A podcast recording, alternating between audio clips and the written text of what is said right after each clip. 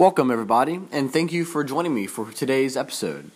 Today, uh, I'm going to talk about self awareness, what self awareness is, and why I believe it is the most underrated skill in today's society. So, first, what self awareness is. The word self awareness literally means being aware of yourself, you knowing who you are which you'd think would be really important, but I, I just feel like this is a skill that we don't you know we don't teach in school. We, we don't take seriously. The only class that's ever taught me about self awareness is ROTC, which is a huge reason why I'm so uh, great at this particular area. So, so once again, self awareness is knowing who you are, and and that's so important because people learn differently. For instance, I'm a kinesthetic learner so I learn through motions and through writing, but I'm also a chronological learner, which means that it's easier for me to learn something when it has a particular order, and I can remember that order. So because I know how I learn, I can really pertain to that, and that's how I'll try to study when it comes to retaining information. You know, I'm not going to try to learn like an auditorial learner does, because that's not who I am. And so, if you're not aware of how you learn, you're just trying different things and you're not where you're most efficient. You know, if you're an auditorial learner, you shouldn't be writing flashcards. You should either be making audio clips or you should go find some or find someone who can read the words and definitions to you. But you can't even do that if you're not self aware of how you learn. The next thing is you know, more on a emotional level, you know, knowing what triggers you, knowing what makes you happy, knowing what drives you to keep going forward.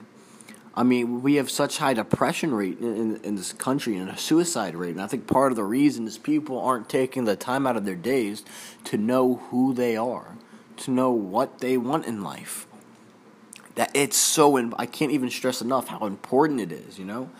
I, I understand when I'm getting upset, I'm getting sad, and I know exactly what I need to do to kind of get away from that negative energy and refine my positive vibe, which that is a truly keeps me going through the day. Not as like a sprinter's pace, but more like a marathon, you know? Whenever I'm getting tired, I know the steps I need to take to kind of get myself hyped again, get myself motivated again. And everyone's different. Every single person is different. And so I so that's what self-awareness is. It's knowing yourself and it's super important because you know on an emotional level it's controlling your emotions which can play a huge part in today's society but also on a practical you know level it's like how you can retain information you know and, and you can even put this on a worker's level how you work you know what job you should apply for based off what skills you have and how I believe we can attain this self awareness is it's very simple, you see. There's a lot of different ways of doing it, but I believe that if we can just sit in a room and we're by ourselves and we can just take a time and to reflect on who we are, maybe even writing down things we like, things we don't like, things that aggravate us, things that make us happy, things that make us sad. And I think defining these things as a tangible like item or a tangible thing is really the next step in today's culture and how we can be self aware, how we can know who we are. How are we supposed to know someone else? How are we supposed to love and know our spouse when we don't even know ourselves? I mean, it's crazy the world we live in today. So, if you, are listening and you aren't self-aware and you're not really sure who you are and you want you want to, what I recommend doing is going to a room, preferably by yourself with little to no noise, and I would write down, you know, things you like, things you don't like, things that make you happy, sad, aggravated, mad, how you best study or remember things.